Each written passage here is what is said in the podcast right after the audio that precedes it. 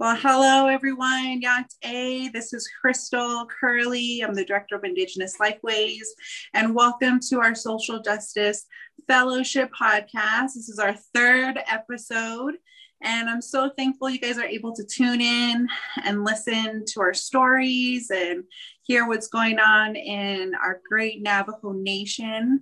And let's go around the room and do our um, AKAs. I I'll switch up my AKA. I'll I was thinking about it the last one, but I'll do AKA Chichiltah Drifter.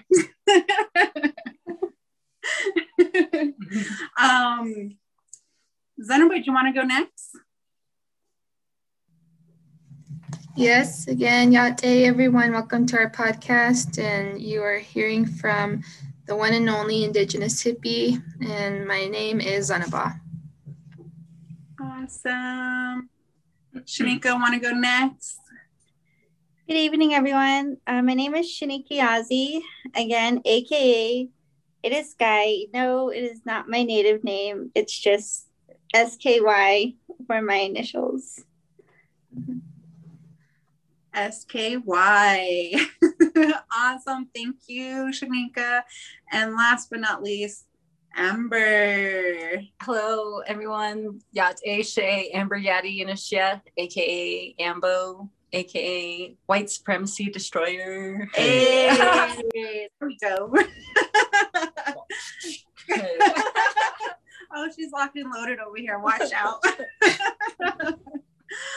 Awesome. Well, thank you everyone for tuning in again. Uh, like I said, we're doing highlights of our social justice fellows. We did Ambo, Amber, we did Sunaba, aka Indigenous Hippie. And last but not least, we are highlighting Shanika Yazzie, aka SKY. and she is from um like Sanostee, like Shiprock area, representing the Northern Agency keeping it real. and Shanika, if you want to just introduce yourself a little bit more, talk about who you are, what you represent. Good evening. Um, yeah, like I said, my name is Shanika. Um,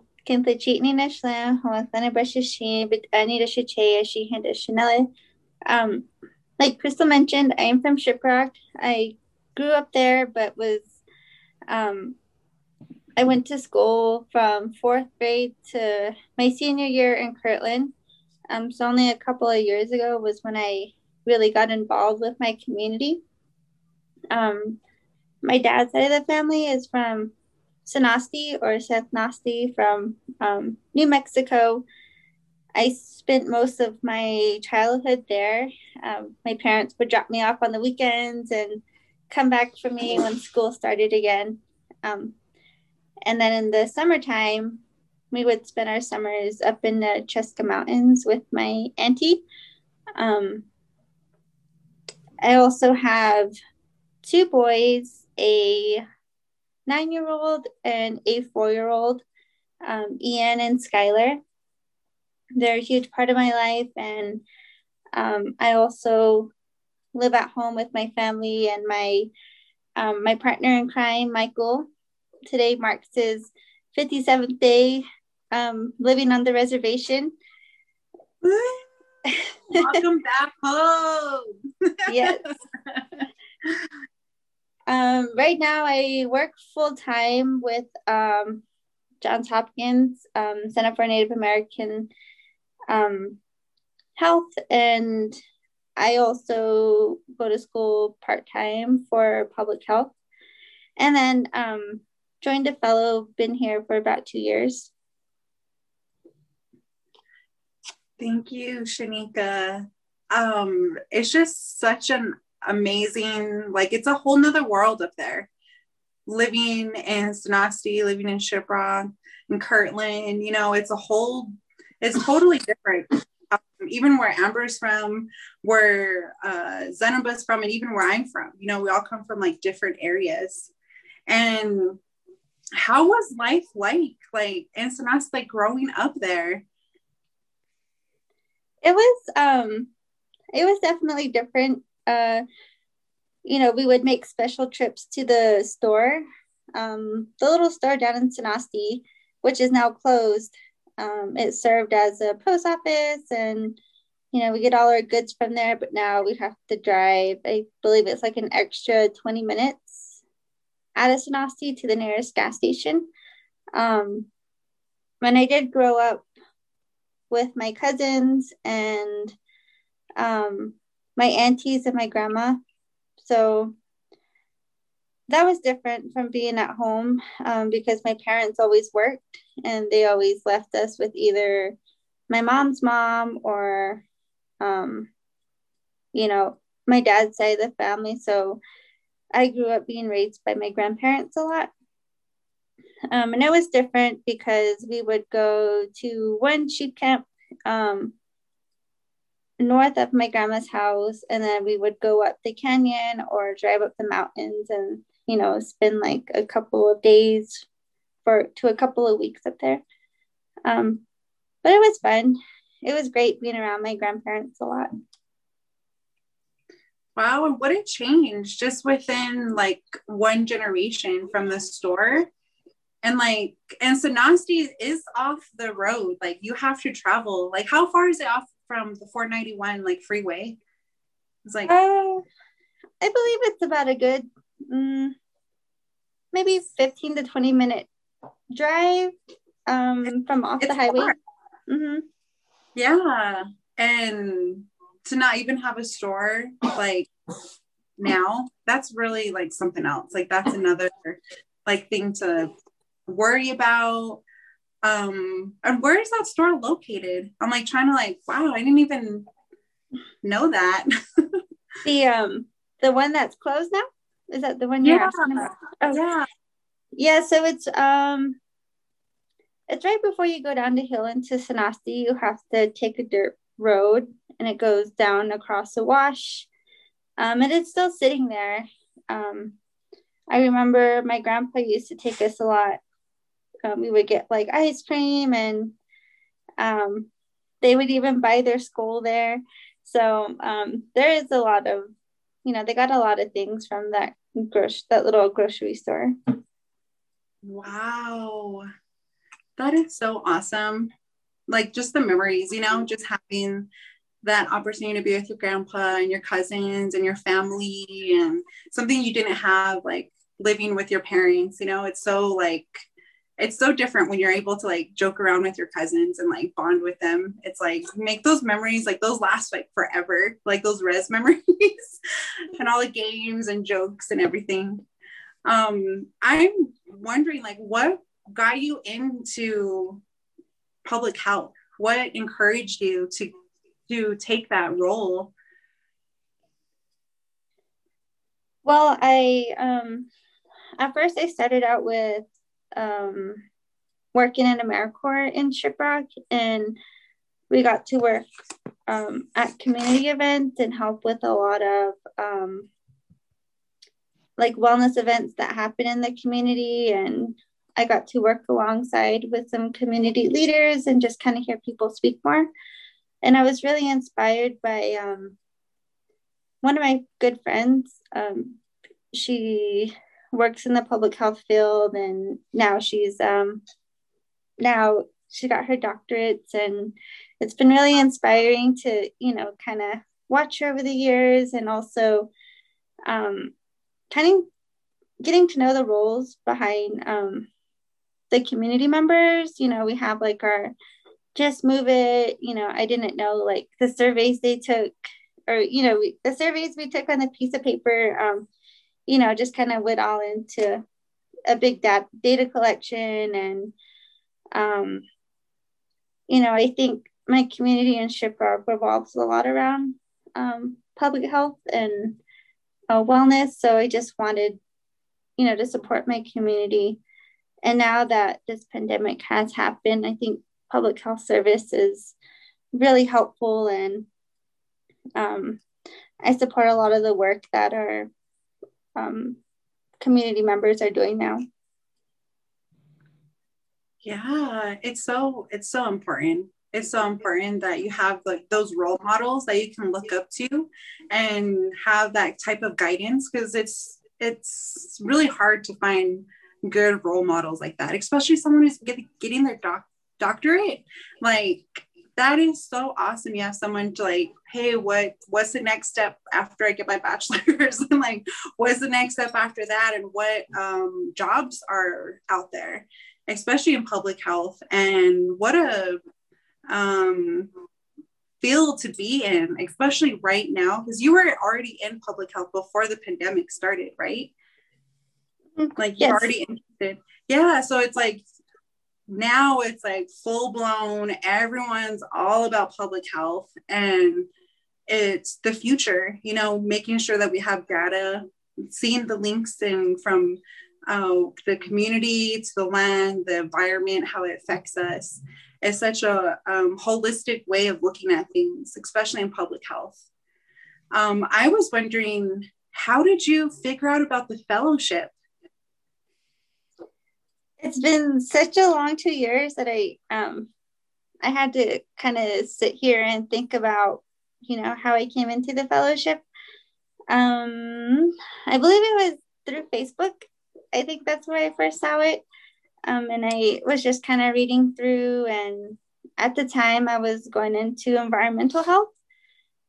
And I've always heard my um, my auntie and Sanostee talk about, um, you know, doing environmental health work. And she always talked about the uranium up in the canyons. And, um, you know, at the time, uh, my family was going through a really hard time with um, losing my grandpa and due to lung cancer. And um, I never really knew why that had happened or how my family was affected by uranium. Um, so I just wanted to learn more and just bring back to my community and just kind of get more education and share more resources, um, especially for my family. Wow, what a task to take on um, for your family. You know, that responsibility of getting an education and sacrificing and going out there and getting these resources and bringing it back and and especially under the circumstances of losing your your grandpa. You know that's um so unfortunate that you had to pass in that way. And and then after that you know talking about the effects and how it how we got to that point you know and that those com- those hard conversations with your family afterwards you know it's really um it really does impact us. And it's it's something else. And i'm really i'm gonna wear something else a um but it's um ah to take on that role you know to be like i'm gonna figure out what happened to my grandpa. Mm-hmm. I'm to figure it out and I'm to make a change. Like that takes a lot of guts and a lot of bravery, a lot of courage um, to do that. And especially like pretty much in the honor of your grandfather. And um, that's wow. I'm like speechless. Like that is really incredible. It is. And I, I, um, I knew this fellowship was in Gallup and I knew what I was getting myself into.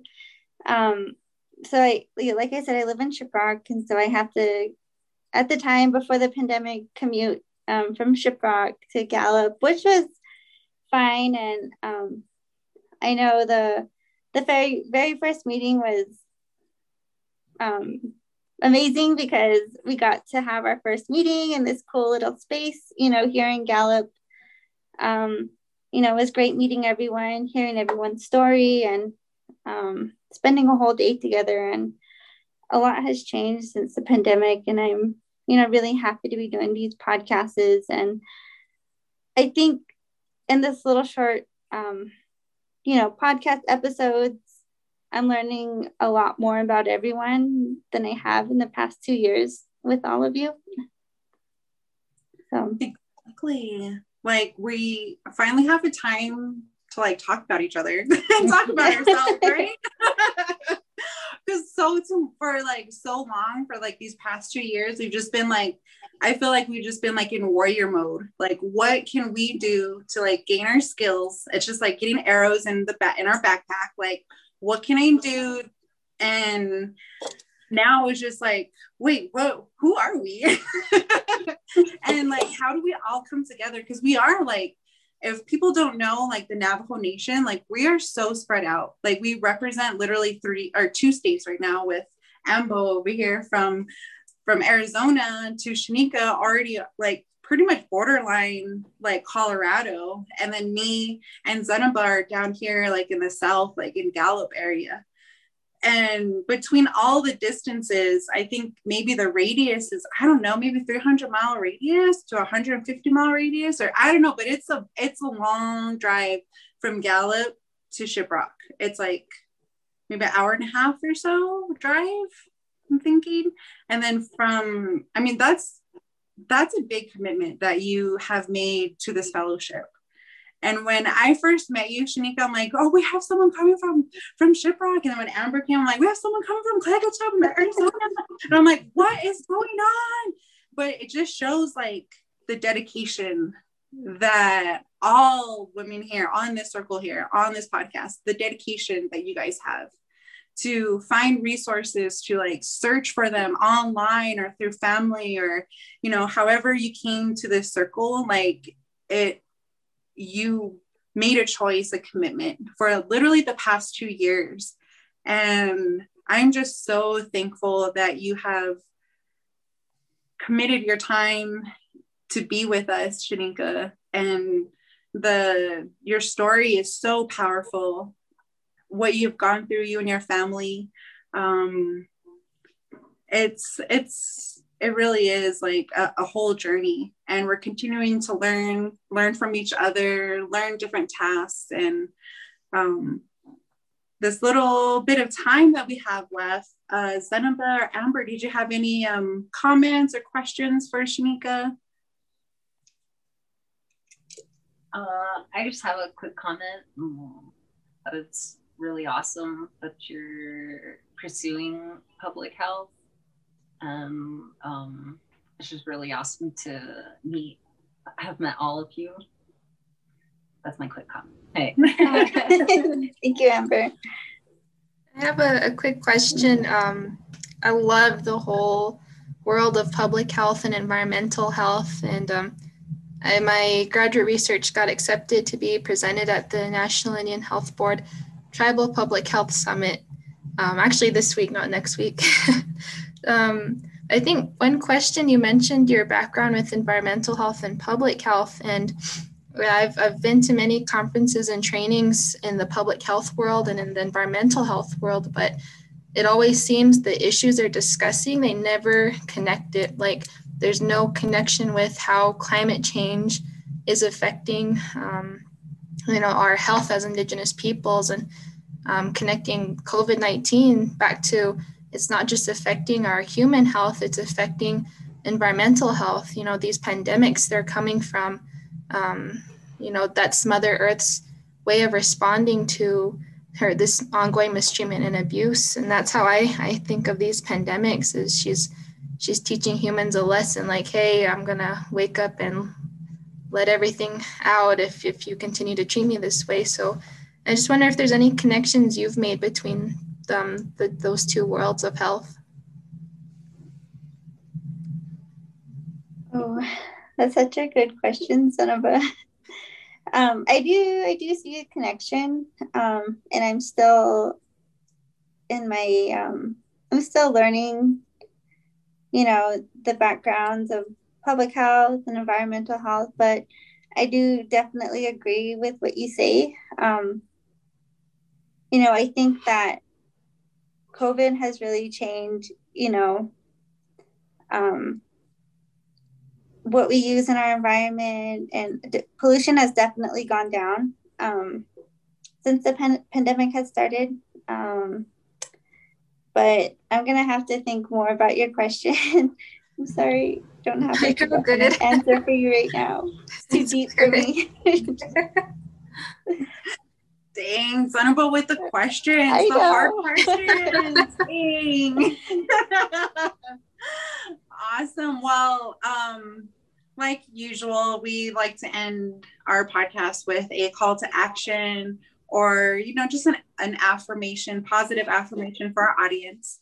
Um, Shanika, what is your call to action for our relatives that are listening? Um, so I, my call to action is um, something that stuck out to me, you know, the past week is to talk to your family members about your family's history because you'll definitely find out a lot of things that you didn't know about. Um, you know, especially your clans, you know, find out your clans, um, your family name, where it comes from. Um, that's some that's definitely something that um, has surprised me, you know, this past month.